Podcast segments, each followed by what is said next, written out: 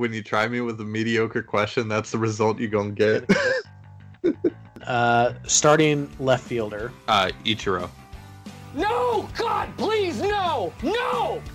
There is some potential there if he would just, I don't know, use his brain. Um, because, especially, I mean, come on, man. Jerry Dipoto's the GM. Who the hell knows? Looking out my window, and this FedEx driver just hit a tree. You are no gentleman. And neither are you. Hey guys, what's going on? And welcome back to the SoDo Mojo podcast. I'm Colby Patnode. I'm here as always with Ty Gonzalez. Ty, uh, how you doing this week? I'm getting over a cold, but uh, otherwise can't complain. How are you doing? There you go. Ty's already setting up excuses. All Yep. right. Um, uh, I'm doing okay. You know, it's been it's been a pretty slow week, uh, Mariners wise. Um, after we've had quite a bit to talk about the last couple of weeks, um, but you know, it's spring training. Uh, the Mariners play their first game on Saturday, and uh, their first televised game is on Sunday. So uh, can't really complain that much. Yeah, yeah. I mean, baseball's back finally. Uh, Yeah. It's gonna be uh, gonna be pretty exciting to to finally see this season uh, happen and see these young guys that we've been talking about for so long. And this is the year that I've been anticipating for over a year. You know, last year I remember many times talking about how 2020 was really going to be the start of all of this, and now we're here. Yeah, we are indeed. Uh, lots of uh, young Mariners figure to uh, play a role in the 2020 season, uh, including some of the top prospects. We've uh, we're in that time of year where we're getting a lot of videos, um, you know, from the beat writers covering the team down in Arizona. Um, you know, uh, not a lot you can gain from those, um, except to say Julio Rodriguez is huge. Um, Yeah. Especially when you put him up against Kelenic, it's it's pretty funny. Um, Yeah, Kel, I- uh, Kelenic looks a little bit like a manlet compared to Julio.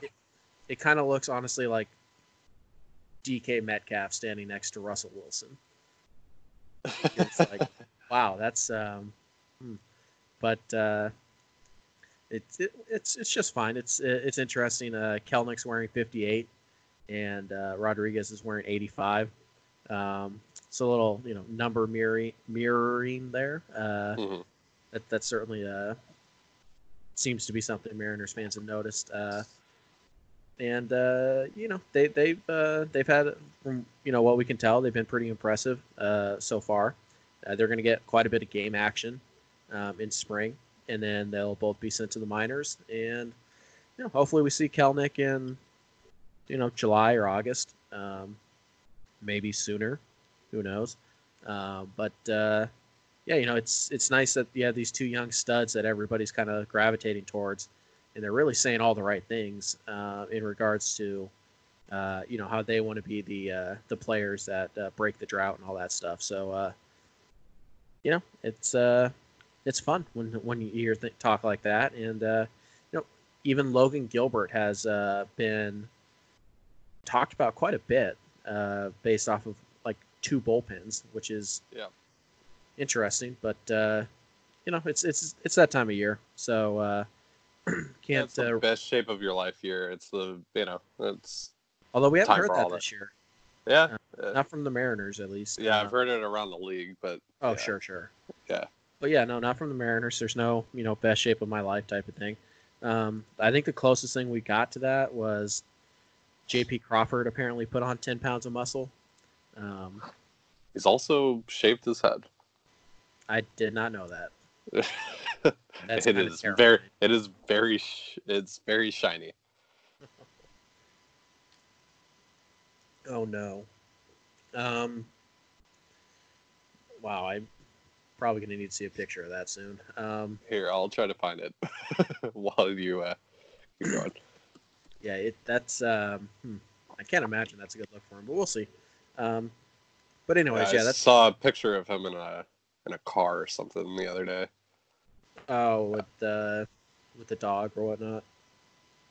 Oh wait, maybe he didn't shave his head. Oh, it's just the shadow. Oh, okay, he's just got short hair.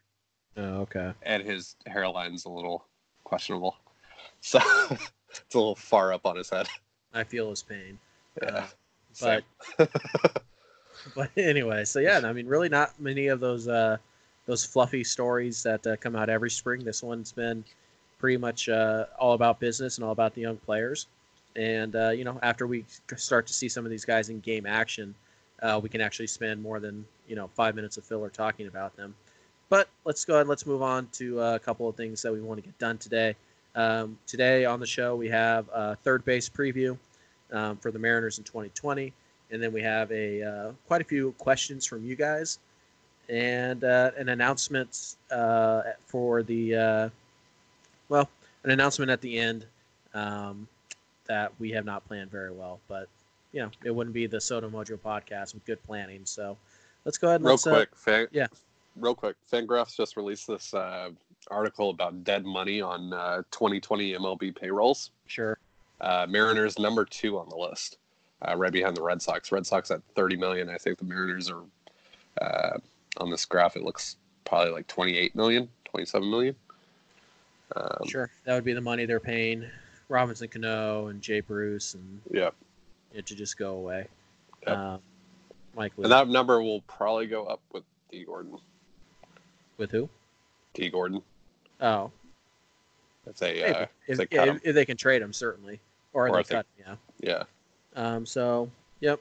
I mean, it is what it is. It's cost of doing business, and uh, you know, most of that money's gone next year. I think next year, 2021, they're only paying Cano and uh, Mike Leake Yeah. as of now. We'll see. Mhm. they move Kyle Seager or something. Last uh, year's or next year is the last year that they have to pay Cano, right? Because they're paying what 20 million each year. I thought. Uh, they're paying. I think they pay twenty million total, so it's like five million over four years. I Oh right, right. I forgot about how uh, taking on Bruce and Swarzak played into the money. right. Right. They were due like fifty-four million. Cano was due one twenty. He had one twenty left. The Mariners took on fifty-four. They sent twenty like that. Mhm. Uh, so yeah, uh, I don't know. All I know is that at the end of the day, it's not going to prevent them from signing anybody that they want. Um, the uh, payroll situation for the Mariners is just fine. So, Yeah. Yep. um, but yeah, it is worth uh, it is worth remembering that um, they do have payroll obligations to players not on the roster, and uh, you know their payroll is still going to be over a hundred million dollars, and uh, yeah. but uh, anyways, let's uh, let's slide on over. That's on Fangraphs. You guys want to check that out? I saw it just before we started recording. Um, Mariners number two, and it does not matter at all. So, uh, at least not towards the team building in the future. Uh, so let's slide over to uh, the third base. We'll continue our positional preview here. Uh, we have handled catcher, first base, and second base. So we continue our trip around the infield today, and we uh, we're going to talk third base, which means we're mostly going to talk Kyle Seager. So, um, Ty, let's let's start here. Uh, Kyle Seager last year had a bit of a rebound year, um, led primarily by an insane August. Uh, what do you think, uh, Kyle Seager last year? What did you see from Kyle Seager last year that makes you think that this is legitimate? Well, I think the first thing that you saw was coming back from the injury. Nothing really changed with the defense. He was still really good at the corner. Uh, offensively, you know, the the whole thing uh, going into spring training with him was that he had lost weight, he had changed his stance, etc., and that seemed to be helping him. But then the injury happened, and you know, and then we had to wait on that. But I think once that he kind of got over his um extended spring training period, right? When he came back, and what was it, June? He came back in June, Really right? late May. right? And so once he got over that, you started to see the benefits of the weight loss and the and the and the uh, the uh, stance change and uh, swing change. So um, I thought really it it looked like he had kind of reinvented himself in a way, and you've seen players be able to do that in the past. I think another thing is he was a bit of a better base runner last year too, um, which was interesting. And so I think overall, um, seeing him make change and find success out of that change, I think will go a long way. Right. Yeah. Um, I said he was really, uh, you know, buoyed by a huge August in which he put up a 192 WRC plus. Right. Um, yeah. It's basically twice as good as the average hitter in August. Um, but you, you know, you kind of look around the rest of the months. May was he, like three games, so you can't even really count that. Uh, in June, he put up a 102 WRC plus. In July, he really struggled. and He put up a 75 WRC plus. and the 192 in August, and then September and October he had put up an 83. Um, interesting. Uh, he uh, he posted. Again, we're throwing out May as just too small of a sample size to matter. Um, he posted double-digit uh, walk percentage in uh, four of the five months he played in. Uh, just missing uh, in July, where again he was he was quite bad in July. But um, so yeah, the walks were there. The strikeouts stayed right where they needed to be. Um, the uh, the overall numbers are fine. Like you said, the defense was exactly what you would uh, expect uh, from Kyle Seager. Uh, certainly no downgrade there. Here's a fun little note um, that I, you know, fun to me at least, maybe not to you guys, but uh, Kyle Seager against left-handed pitching this year or last year, 285, 361, 585 against left-handed pitching. It's Yeah. a 149 WRC plus. Against right-handed pitching, 217, 301, 411. That's weird. 91 W. Yeah, quite literally a reverse split guy. Um, but no, it, you know the. I mean, it's easy, I think, to point at August and say, well, clearly that's, you know, The outlier. yeah. And Kyle Seager is what he was in 2018 and yada, yada, yada. Um, and, you know, maybe that's true. Uh, you know, Kyle Seager in 2018 was still one and a half win player. Uh, but it's, I, I think the part of the, the thing that gives me But let's be honest here too. Is like in 2018, we didn't see him have a month like he did in August. Oh, So not even close. But yeah, Yeah, but I mean, I think the nice thing about Seager uh, in his 20, uh, 2019 compared to his 2018 uh, that really gives me some hope here is that uh, his walk percentage jumped almost 4%. In 2018, it was 6%. In 2019, it was 9.9%. yep. Uh, So, I mean, that that's a legitimate change, and it doesn't seem fluky at all. Uh, the power, um, obviously, you know, juice baseball or not, whatever. 23 home runs in 106 games. Uh, the guy basically missed 50 games that he would normally play, um, and he still hit more home runs than he did in 2018. Uh, he was on pace for a good, you know, 32, 33 home runs. Um, so, I mean, look, is is Kyle? And he Seager- wasn't he wasn't missing a lot of balls last year too. I'm looking at the uh, plate discipline numbers now. He's Yeah. making uh, contacts with uh, almost 90 percent of the pitches that were in the zone. Like, yeah, he's not missing a lot of stuff. He's also not swinging outside of the zone, so he's not swinging out a lot of bad pitches. He's really st- last year he really was able to um, pick and choose well. Mhm. Yeah, he's good plate discipline. Um, here's uh, so here's a fun thing or an interesting thing. In 2019, uh, Kyle Seager ranked 54 in the 54th percentile in average exit velocity, 54th percentile in hard hit percentage, which is you know just barely above average. Um, but what's interesting to me is that the expected slugging percentage was in the 71st percentile. Um, the expected WOBA was also in the 71st percentile. Um, so there's you know pretty good uh, indication here that uh, Seager actually got a little bit unlucky last year. Um, his expected batting average was 264, uh, and his expected slugging was 486. Uh, combined with his walk percentage, that is that's pretty much vintage Kyle Seager right there. hmm 264, 330, 340 with a 486 slugging percentage. That's that's Kyle Seager. You know, um, and you mentioned the, the outs above average, the defense, and all that stuff. 72nd percentile and outs above average. Um, here's a fun one. Where do you think Kyle Seager ranks on sprint speed? Ooh. it's gonna be something surprising, huh? It's uh, I'll say somewhere in the 70 uh, No, no, no. 70 oh, No. okay. No. Oh, okay. I thought you I thought you were going to I thought you were going to surprise me. No, no, no, no. Oh, okay. It's it was Really a bad. significant increase over 2018 though, Oh, okay. and actually the best of his career. All right. The uh, Kyle Seager sprint speed ranked in the 42nd percentile. You're okay. But that that sounds more like it. yeah, right. That sounds about right. Yeah. But in 2018, Kyle Seager was in the 28th percentile, and in 2017 he was in the 33rd percentile. So this is actually Kyle Seager was actually the fastest that he's ever been last year. Yeah. Which, I mean, I guess we can maybe contribute to the weight loss or the flexibility, but Yeah.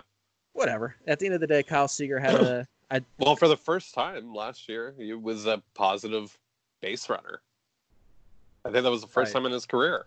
uh, since 2013, I think. Oh, really? He had a positive. Yeah. Look. 2013 he stole Oh, yeah. bags. Yeah. 20, yeah. 2012 he stole 13. Wait, Kyle what? Seager speed. Yeah. I don't remember 2012 that. Kyle Seager hit 20 home runs and stole 13 bases. Wow. I do not remember that. Yeah, it's part of the reason why he kept getting caught so often. Now he's down to you know two, three a year. Yeah. Um, but no, yeah. So Kyle Seager, I think last year it's it's safe to say, uh, at least for me, he had a good bounce back year. wasn't great. Um, if you've been able to carry that August into September, then we're probably talking about being a great year. But Kyle Seager looked like he was, you know, more or less. He's at least 2017 Kyle Seager. In Hmm. 2017, Kyle Seager is a three-four win player, uh, which is more than enough.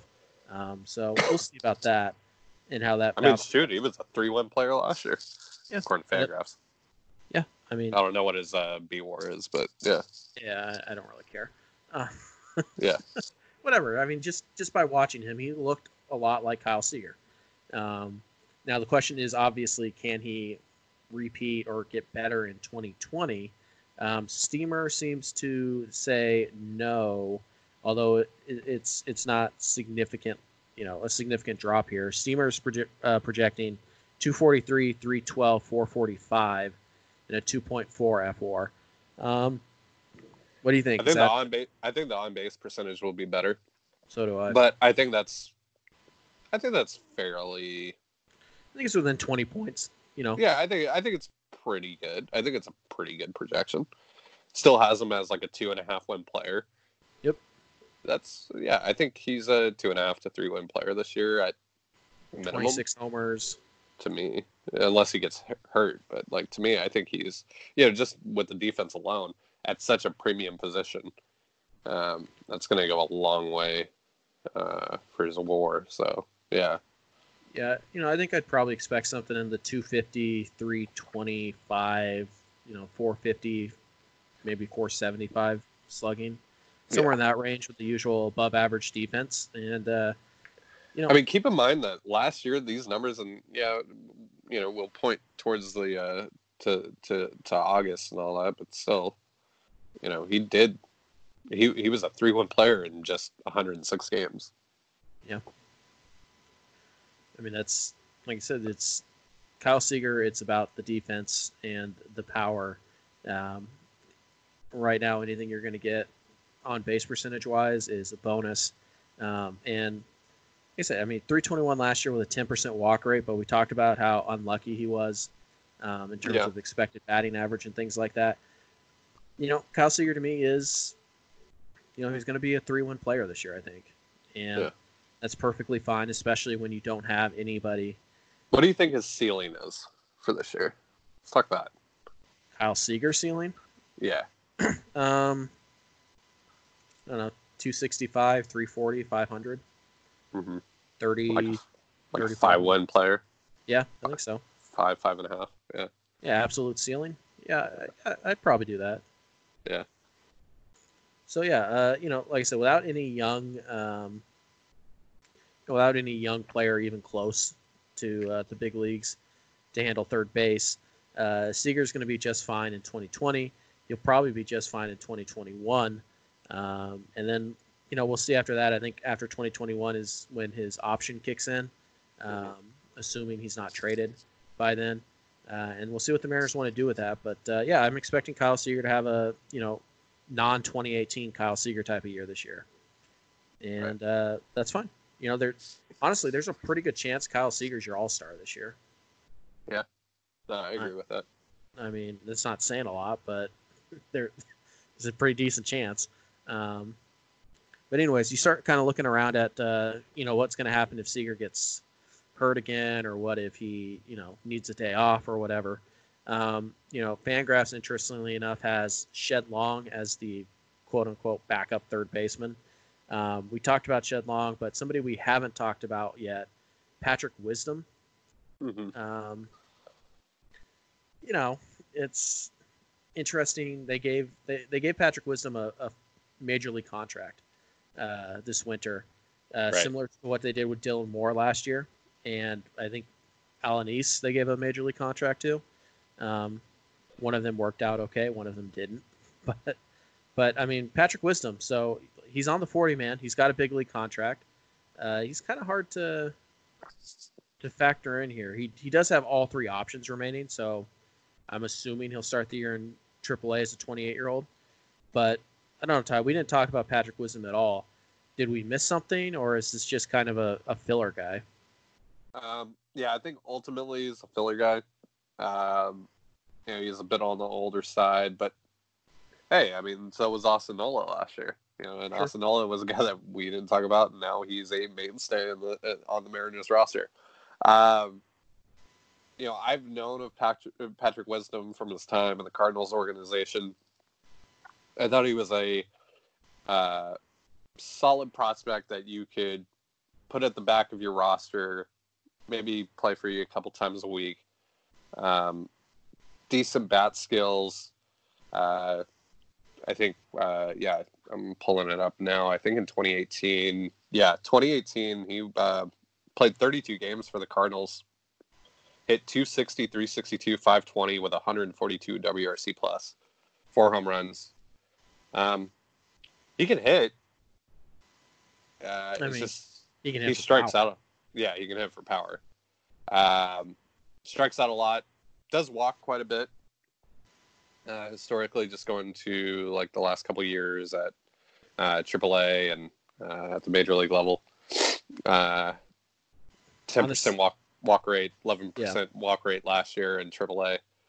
Um, so that's fine. Is he a Uh, 4A? Is he just a 4A player? yeah, I think he's just a 4A guy that's just you'll see him at some point this year. Injuries will happen, even if it's not with Seager. Someone will get hurt. Wisdom will come up. White Vogelbach or Yeah. you know Yeah. somebody like that. He, he's played third and first base. I saw somebody ask about you know why can't he play in the outfield? Well, besides the fact that he's only done it, uh, you know, he only started doing it last year, and he wasn't good at it in AAA for the Rangers. Um, it's probably not, you know, you're probably not putting him in the best position to succeed um, out there. So I mean, I like I guess he could in theory, um, but you know he's Yeah, he actually rated out pretty well in his uh, limited innings at third base, the major league level. Just I looking mean- at like UZR and all that, he was about average. 26 fine. innings. I mean, Yeah, 26 innings. No, well, but I 60, 64 in 2018 was average. uh, I don't know. it, you know, There isn't a whole lot to go off of, you know, and, and I, I when it comes to minor league numbers, it's just it's yeah, hard to decipher. based on what I read about Patrick Wisdom, is that uh, he's fringe average, um, Yeah. maybe a little bit better. Pretty good arm, I believe. He's Um, probably better than Ryan Healy. I mean, who isn't? But yeah, honestly, Ryan Healy's probably a really good comp for Patrick Wisdom. Yeah. Um, you know, both right-handed power bats. Not going to walk a lot, although oh, I just uh, I just saw he hit 31 home runs in AAA last year. yeah, in 29, yeah, in the, I mean, but then again, it's AAA. the PCL. Is that PCL? See. It It's either PCL or the IL. Nah, it's Nash Nashville. So that would be. It's PCL. Is that the PCL still? Yeah, some for some reason. Yeah. Weird. Yeah. Oh yeah, that is the PCL. That's so weird. Uh, so yeah, he had 31 homers in 107 games in AAA. Um, you know, nice. There's there's enough here. You'll probably see him a lot in spring training. Um, I imagine that he'll get a majority of the time at third base. You know, uh, from major league guys at least. Uh, I don't think you'll see Seager a ton this spring, uh, especially early. So there's, I'm willing to bet that Patrick Wisdom's going to be in that game on Sunday. So you you'll get to see him, uh, you know, on TV on Sunday. Uh, but yeah, he's just to me he's a 4A guy. He's Ryan Healy, whatever. Uh, you know, minor league, uh, you know, major league minimum type of contract. Be one of the first guys they they dip off the 40 man if they have to. So, um, but we'll see. So, I think that's about it. Is is there any third base, you know, possibilities that we're forgetting here, or is it? I mean, it's pretty much just Kyle Seager and then Whatever scraps. Wisdom, Shed Long, yeah. It's Shed Long when Dean Dylan Moore. play. Yeah, maybe some Dylan Moore. Although third base is the one position Dylan Moore was not good at last year. Yeah. But again, the three airs. Uh, yeah, that's yeah, that's where he was playing. Three Yeah. errors. so I mean, but yeah, no, I mean Tim Lopes maybe a little bit. Um, Daniel Vogelbach, sure, why not? But it'll it'll mostly be uh, Kyle Seager. And then a on little bit Patrick. right- I'm on Twitter right now, and there's this trailer planned for uh, the new season of Westworld, and Marshawn Lynch is in it. Oh my God. He's like actually acting in this. It's quite something. Former and future Seahawk Marshawn Lynch is getting into acting. They should Yep. make him a color commentator for the XFL. I'm just saying. They should. Oh my god, that's should. amazing. He should be the sideline reporter. Oh my God, yes. yes, 100%. Make that happen. We're going to tweet the XFL after this and Marshawn, see if we can get that to happen. Um, by the way, real quick note here before we move on to questions. This is just a fun note. Um, Shannon Drayer obviously is down there in uh, in Peoria watching the Mariners, and she just tweeted about five minutes ago that Julio Rodriguez's last ball of batting practice clears the left field fence and the road behind it. Uh, Julio just laughs and pats hitting coach Tim Laker on the back and walks by. Um, so, yeah, Julio's dropping bombs and Yep. looking good doing it. Um, man, that guy's good. Oh, Yeah. and then Patrick Wisdom hit a ball out near where Julio did.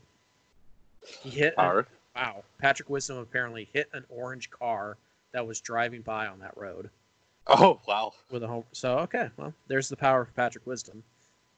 Um, but yeah, so let's yeah, go. it seems let's, like seems like every time that a video is dropped on Twitter, there's someone just dropping a massive bomb over the wall. yeah, it's batting practice in Arizona. Yep. But uh, anyways, let's let's go. Let's dive into the uh, the questions that we have today, guys. Uh, we got uh, a few of them, um, and then we're gonna parlay one into a uh, little bit longer discussion here. But uh, let's let's knock some of these out uh, so we have time to get to our announcement.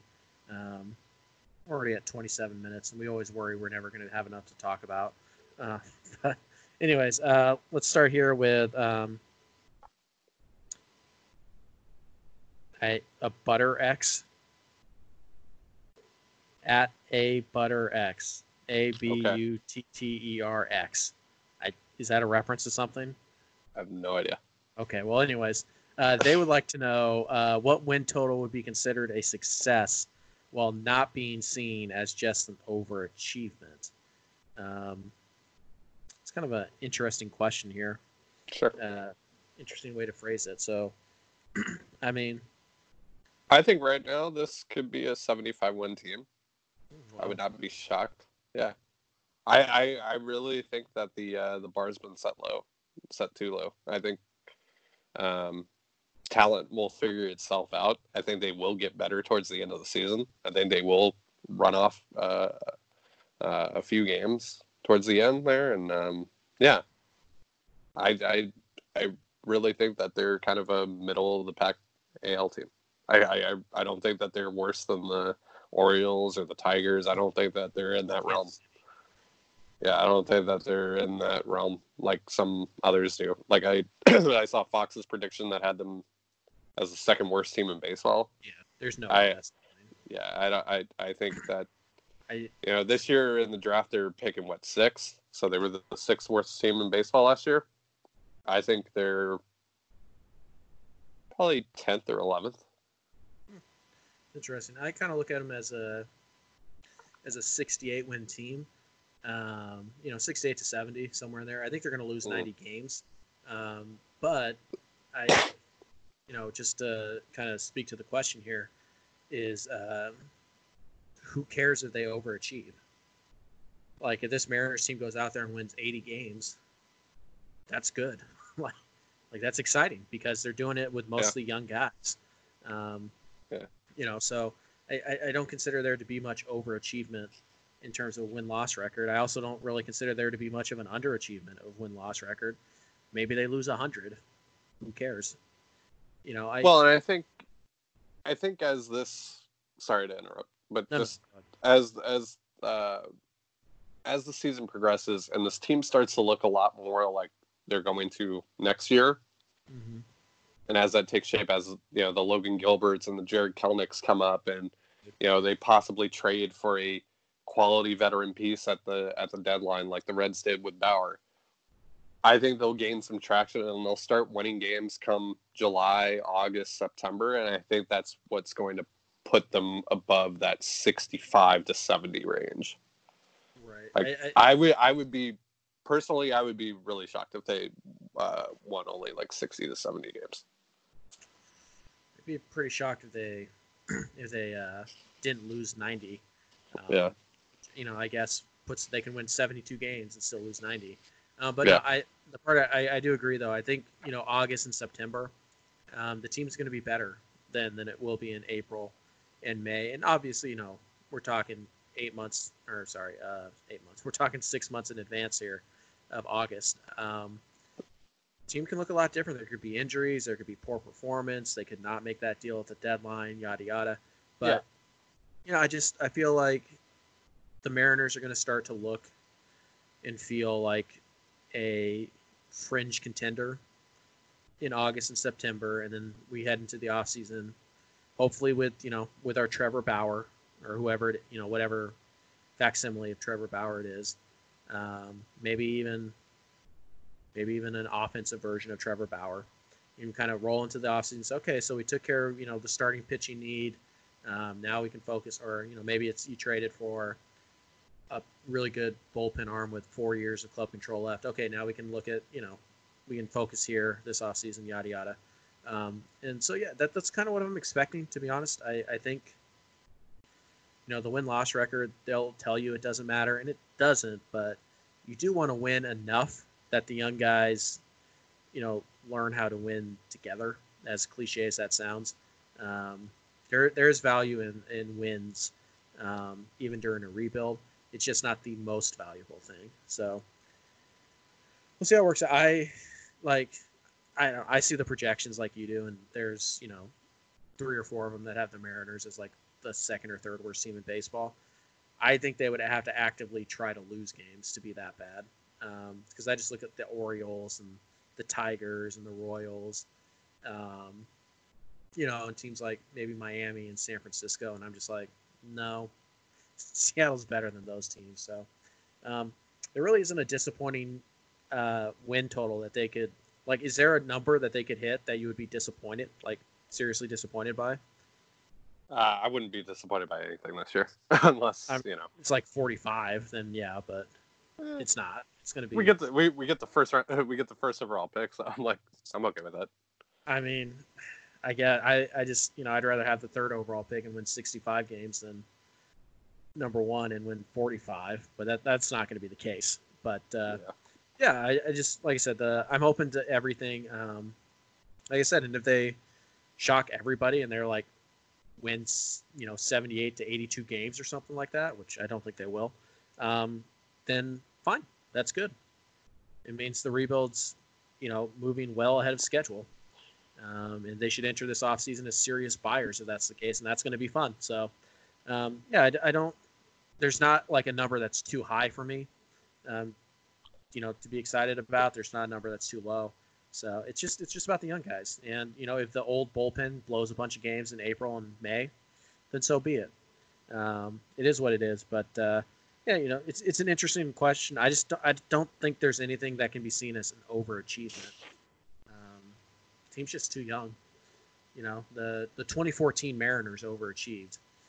I don't think the 2020 Mariners can. So we'll we'll see how it works out. But uh, yeah, I thought that was. I should clarify what I, what I'm saying is, I, obviously I would be disappointed if let's say Kelenic and White and you know all the young guys right that we're excited about come up and they're not progressing and you know you're not seeing a lot of um, you're not seeing them really adjust to to the major leagues properly and they you know and then they lose or they, they lose 100 games you know 100 something games Right. That's that's But- not about the win total, though. That's Yeah. about the, the young guys.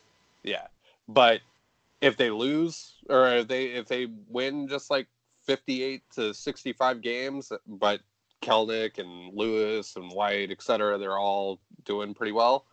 Who cares? Right. Yeah, I'm happy. I'm happy as long as the guys that you believe are a part of your young core are on track. Yep. Just want to see some growth.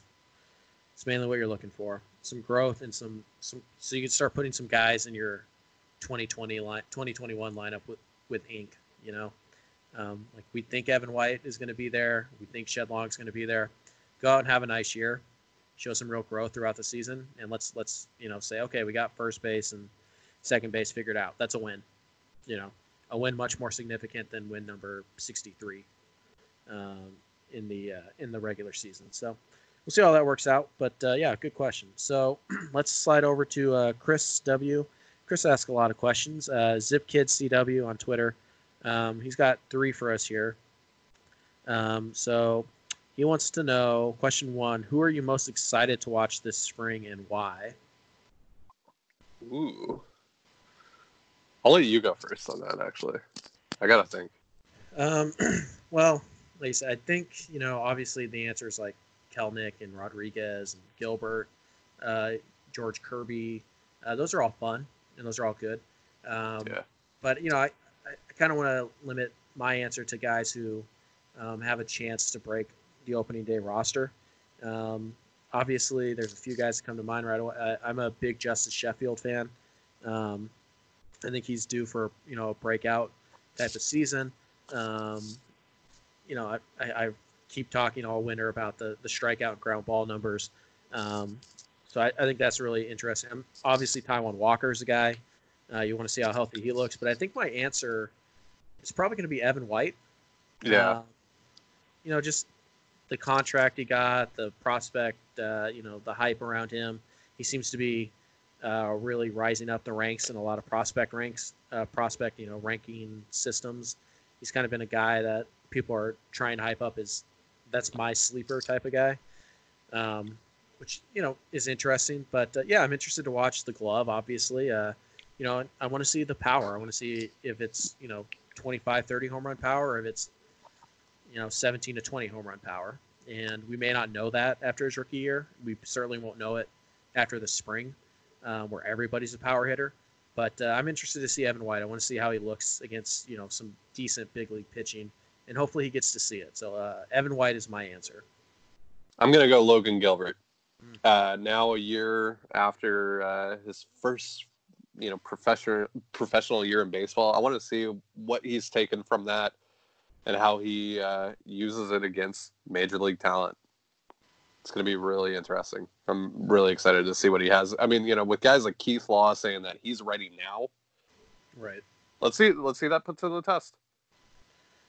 Sure. Um, I think it sounds like he's going to start the year in Double A again. Yep. Uh, that may be just to avoid Triple A, uh, which may be an indicator that you know the ball's not changing. Uh, but uh, you know, we'll see what happens there. Yeah, I'm, I'm interested to see him. Hopefully, he gets to face some legitimate big leaguers, and he's not facing you know the 30 through 40 on the 40. I would man. assume that he'll start a game or two. Oh, probably. It's just a matter of whether Yeah. or not the team he's facing starts some of their their guys, Yeah. or if it's just a you know a B squad game for them. Uh, you never well, know. don't they don't they work that out though with each other like teams? Don't they like Yeah, they can. each- Yeah. They can, and you know, oftentimes they do. But Yeah. still, you know, it's Logan Gilbert comes in the second inning and he's facing three Dylan Moores because Right. I don't know, Kendall Graveman went one, two, three against, you know, Mookie Betts and Cody Bellinger. Yeah, but you, you get the point. Yeah. Um, so yeah, we'll we'll see. Um, number two here is uh, who do you hope most, or who do you most hope makes the team? Um, so that's, I mean, this one's kind of interesting because I don't really think there's a bunch of guys fighting for roster spots. Right. Um, I think the guys you think are going to make the team probably do. Um, but I don't know. Is there somebody who's maybe on the outside looking in that you hope makes the team? Uh, Carlos Gonzalez because that would be really Yeah. fun. Yeah. Oh, I mean, the name is fun. Uh, yeah. Yeah. No, it would be fun. Yeah. Yeah. Carlos Gonzalez is probably the biggest name, you know, fringe roster guy out there um, Yeah. in the Mariners camp. So, yeah, Carlos Gonzalez is a good one. Um, personally, uh, I would say Braden Bishop um, because I think that would mean that he showed that he, you know, I think he's kind of a lock. you think he's a lock at this point? Yeah. I think the really if there's any battle between the young outfielders, it's Kyle Lewis and Jake Fraley. So you think Mallex is a lock, Braden Bishop is a lock, and then Yeah. you got two. I out- think I think I I think they only carry three outfielders just because of the amount of guys that they have that can play outfield. Lopes and Moore. I Lopes mean, are sure- Moore. Sure Nola. Lopes will make the team. Yeah, I think Lopes will make the team. Okay. A lot of utility guys. Um, Well, I think Lopes and Moore are going to be the the utility guys. Yeah, because Nola's more of a catcher now this year. right. Shed Shed's basically your second baseman Dee Gordon's going to be a utility guy if he's around. If he's around. I I don't think he will be All there. right. Uh, then yeah, Carlos Gonzalez is a good one. Um, you know, I'm also kind of interested in uh, Margevicius. Yeah. But it sounds like he's probably. I would probably send him to Double A um, with Dunn and uh, and Gilbert. Um, possibility he makes it out of the bullpen. You know, there's a few bullpen spots up for grabs. And of course, we could always say, you know, Art Warren or Sam Delaplane. We could pick a bullpen guy, Jack Anderson. Um, Anderson would be interesting. Yeah. that, that guy looks fun. Um, but no, yeah, I think I think Cargo is, you know, if you're looking for non-roster invitees, then I think Cargo is probably the most exciting one, uh, just because of his track record. Um, so final question here from Chris is: predict a surprise to make the team and a surprise to not make the team. Uh, and this is the question we're going to kind of pivot here to an article that Ty wrote. So, Ty, why don't you go ahead and explain the article, and then we'll dive in. Yeah, I think we can still answer uh, Chris's question Sure. uh, without going into that. But we, but basically, the premise of my article uh, yesterday was to um, look at a dark horse contender to contribute for the Mariners in 2020. So last year, uh, for example, the Mariners got Tom Murphy and Austin Nola, and really didn't expect a whole lot out of them. And now, you know, a year later, or less than a year later, they're mainstays on the Mariners roster. Um, now, I'm not necessarily looking for a guy to be a mainstay come 2021, but someone that can surprisingly contribute, um, that can come basically out of nowhere and, or at least, uh, it's just basically to find a name that no one's really talking about because there are a lot of players that people are talking about with the Mariners right now. You know, there's a lot of focus on the young guys. There's a lot of focus on guys like Marco Gonzalez and Kyle Seager, etc. Um, so what I did yesterday in my article was find a guy that's currently on the Mariners MLB roster, uh, an outside addition, and a prospect that not really a whole lot of people are talking about. So I landed on Daniel Vogelbach and uh, Carlos Gonzalez as the outside addition, and Anthony Misiewicz, this uh, left-handed pitcher, um, pro- uh, left-handed pitching prospect that uh, the Mariners drafted when Jack Zduriencik was still in office. They traded him to the Rays, then traded for him again from the Rays just months later, and he's had a he had a solid enough year in 20, uh, 2019 and could be a potential back in starter for a couple couple starts this year and in the event of injuries and stuff like that. He's kind of like the Sam Gaviglio of 2020, if you want to look at it like like that. Um, so yeah, so that's kind of the premise of it. Um, so I don't know if you wanted to do three yourself, Colby. So, a guy on the roster. yeah, guy on the roster. Okay. Uh, guy that- on the roster. Maybe not a lot of people are expecting to do a whole lot.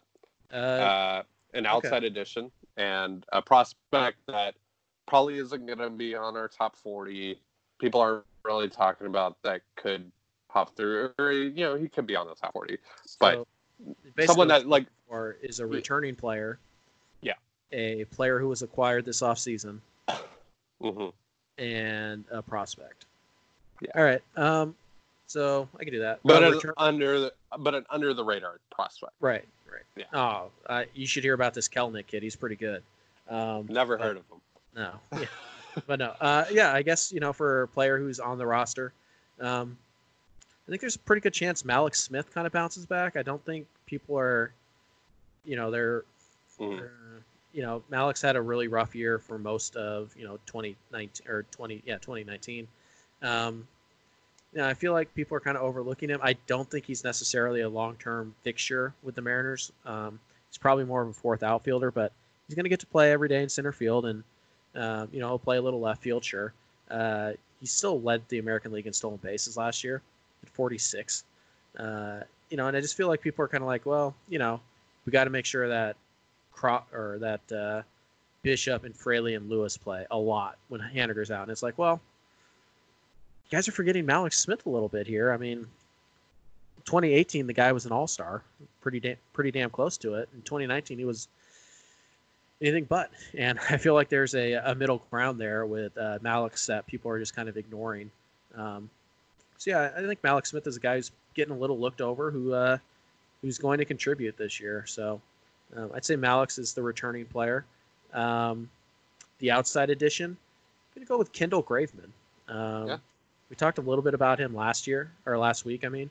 Um, I don't know. I feel like I understand why Graveman isn't uh, being talked about a lot. I think a lot of people are assuming, you know, he'll get hurt, and he probably will at some point. But, um, you know, Graveman's not a a uh, not a typical like number five starter type.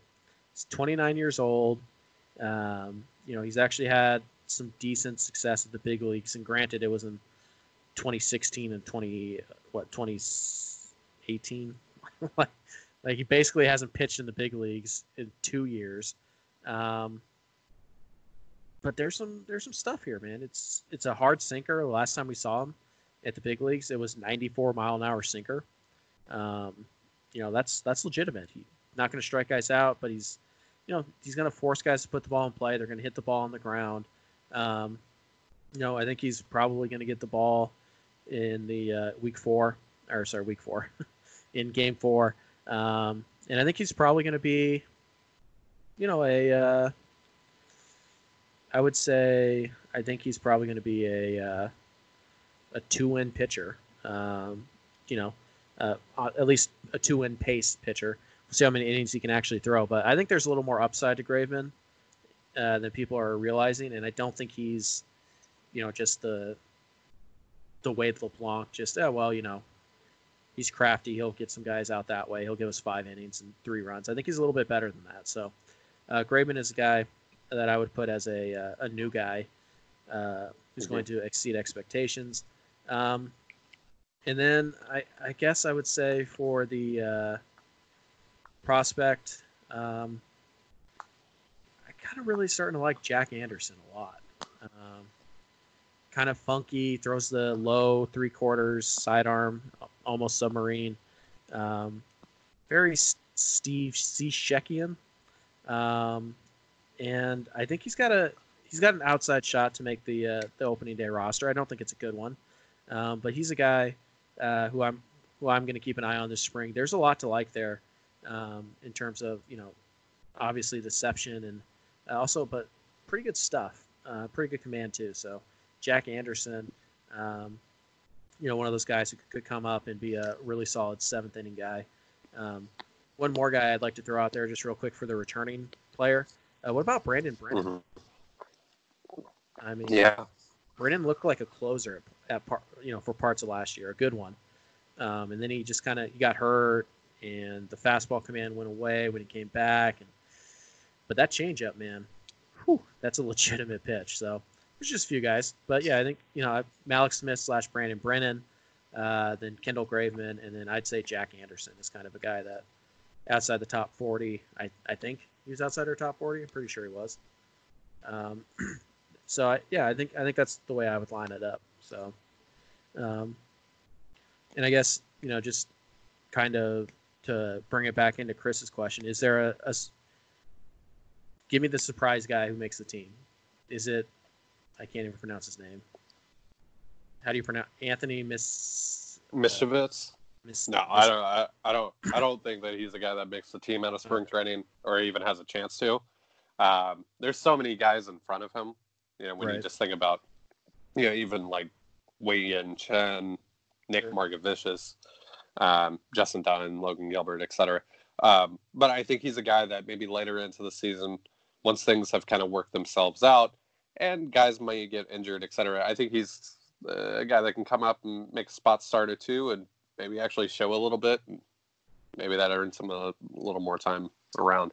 Um, but that's kind of you know I was just trying to look for someone that wasn't on our top forty, that not really a whole lot of people are talking about, that is close in his timeline Sure.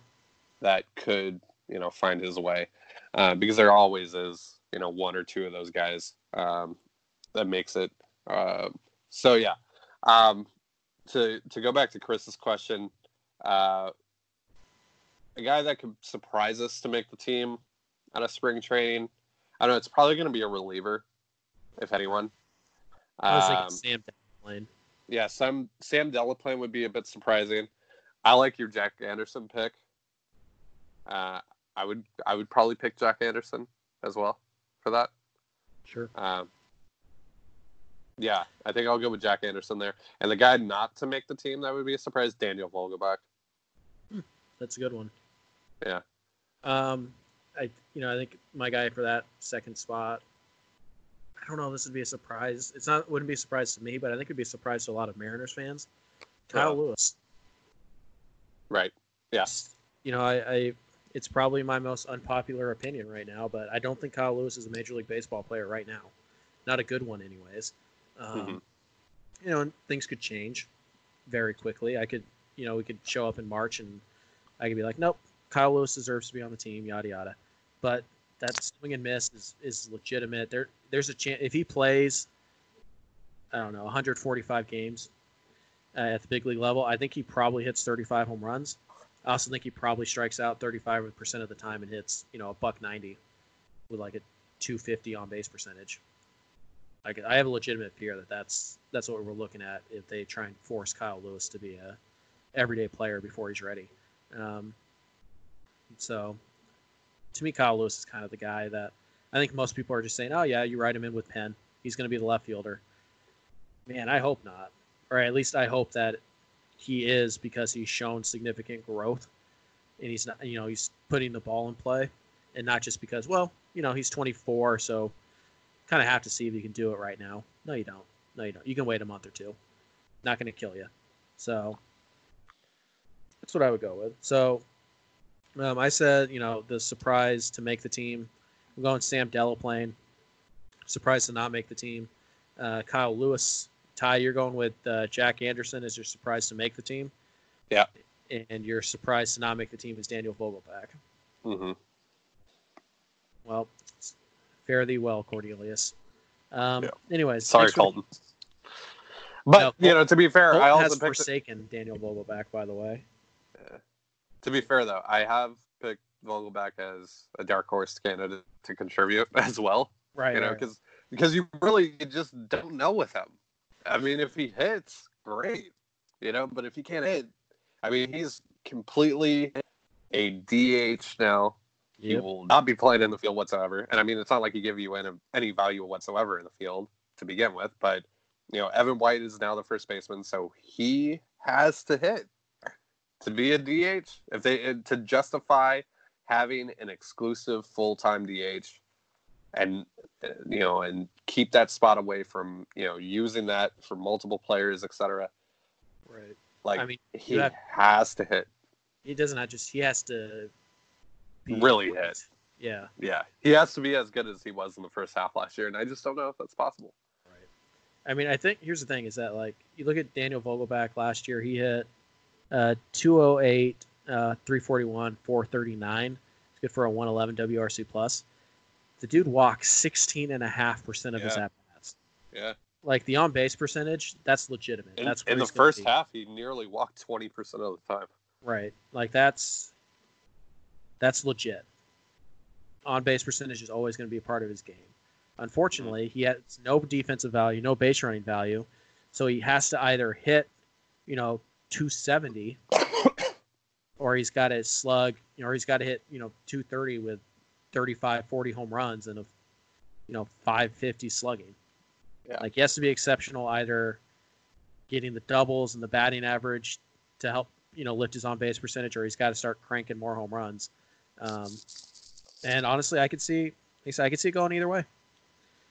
I, I think that's a, I think that's a really good call. He, he could break out, and he could be, you know, like if Daniel I think Vogelbach, I, I, I think if there's one guy where performance in spring training actually matters, it's with him.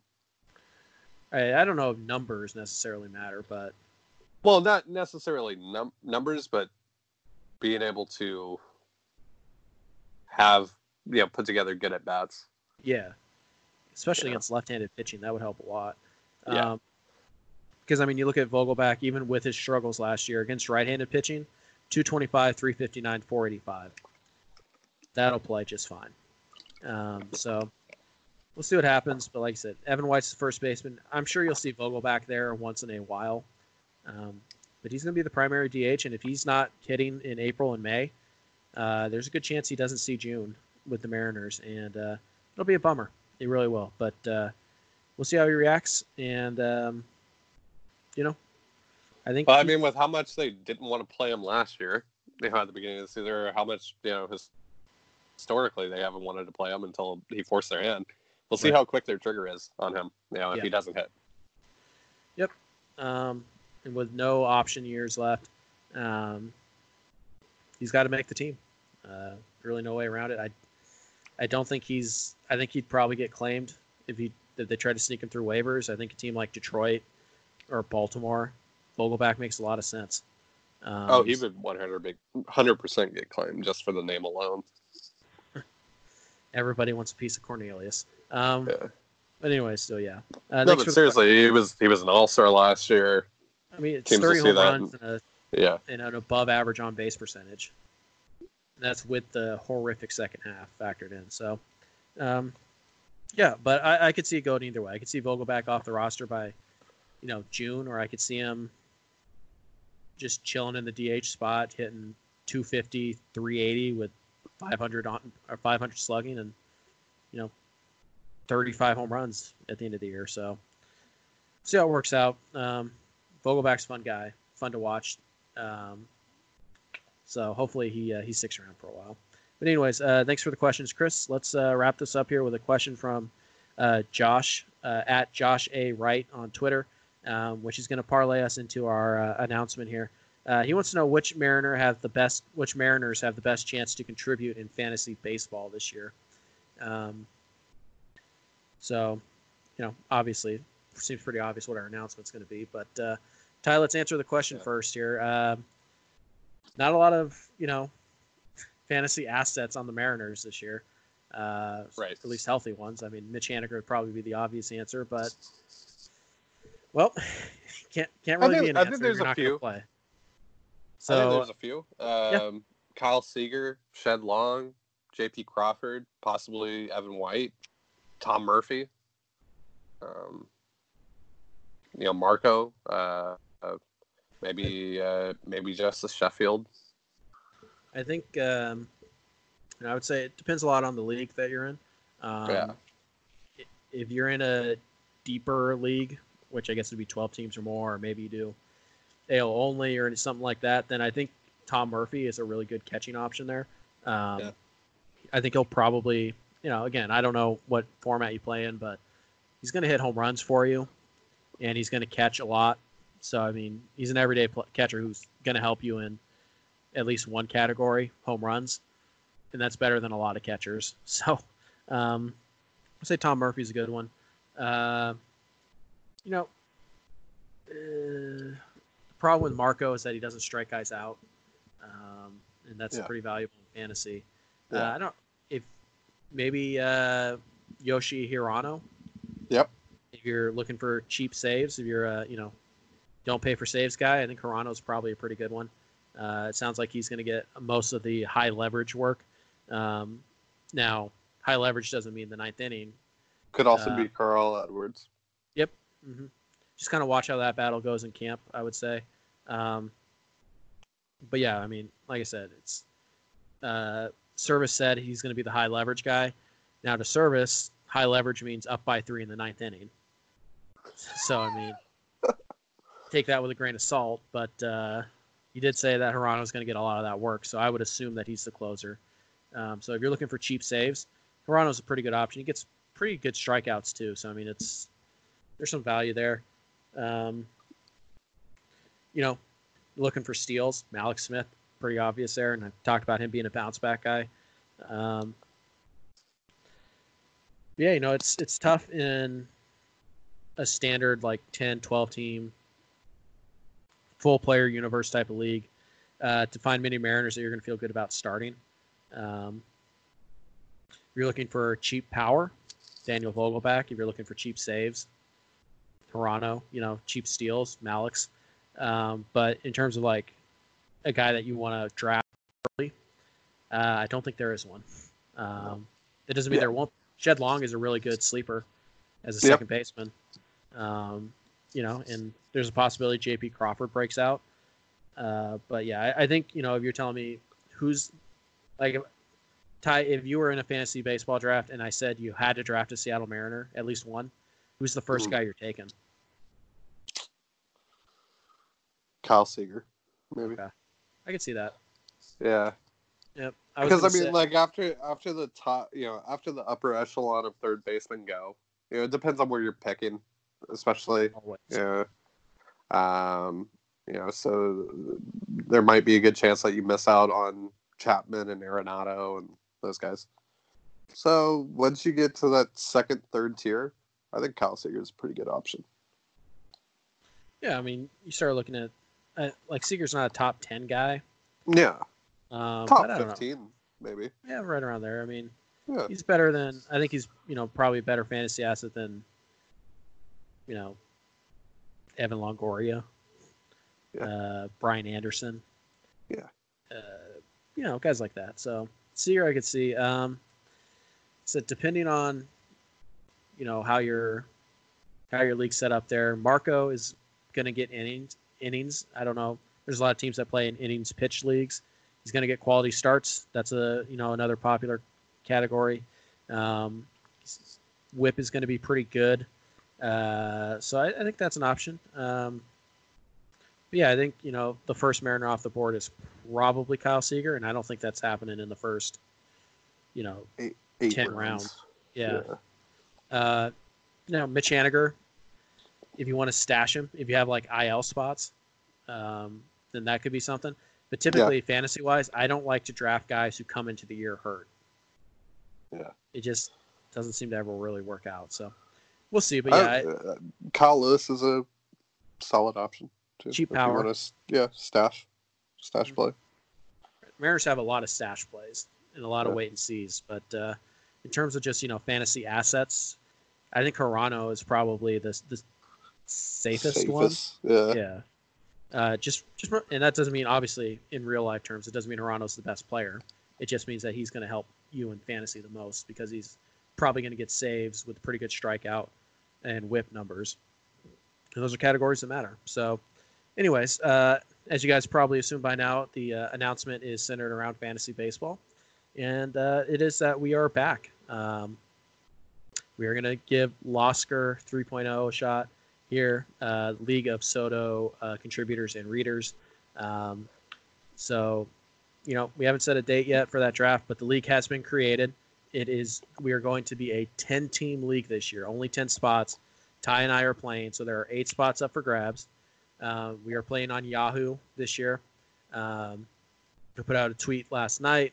Uh, there was, you know, a few objections to, uh, you know, a random assortment of things, but no real concentrated dislike of any one aspect. So um, we're just going to roll with it as it is. The uh, Losker 3.0 on Yahoo. Uh, it's going to be a um, 10 team league, like I mentioned. There's eight spots available right now. Uh, it's uh, AL only, which is going to be a going to be a test. It's going to be interesting. Um, certainly makes the Mariners a lot more valuable in AL only format. So it's part of the reason. The other reason is I really just wanted to have some fun. Uh, it's head to head categories league, so you know six of the ten teams are going to make the playoffs. I'm really hoping that you know keeps guys around for as long as possible. It's a lot of fun. You know, it's um, it's not something we do for money. It's just for fun. Um, it's like I said, it's it's free to. We don't know exactly how to join. Ty, do, can you think of any way to uh, to maybe uh, you know dole out the eight spots? Um,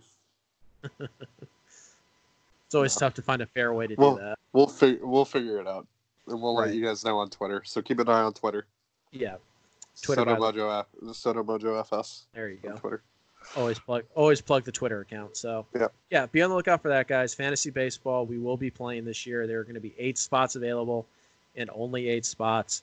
Um, they're going to be, you know, however we decide to hand them out. It's going to be first come first serve. Uh, you know, it's unfortunate. Sometimes people don't uh, don't get to play, but um, it's what we can do for you right now. So uh, be on the lookout for that. If you guys are interested in playing fantasy baseball with Ty and I, um, you're gonna have a shot. It's like I said, there's only eight spots available.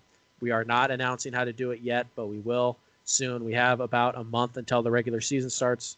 Uh, one month and six days.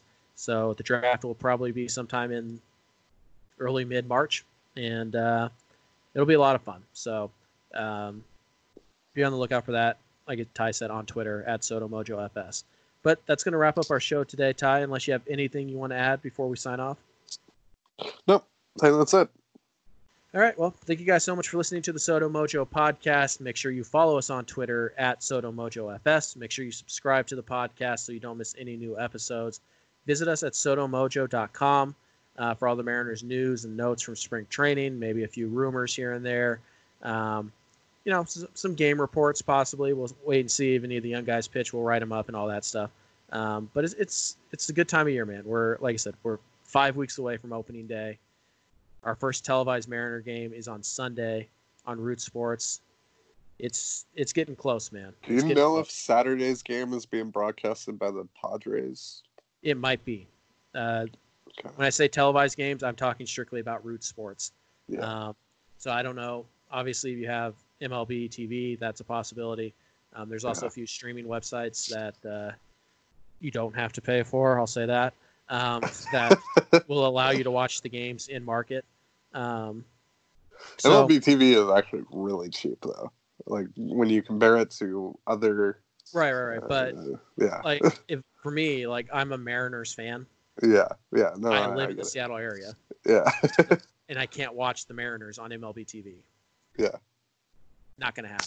So Yeah. I'm not I'm not throwing down that money to- for that. For you who lives in Toronto and want to watch the Mariners, Yeah. it's great. you know what's weird though? I guess the blackout restrictions don't apply to Canada because I can watch the Blue Jays on uh, MLB TV. It's really strange. God, Canada's good at everything, um, except for winning wars. But uh, anyways, they don't get to wars to begin with. No, no, no.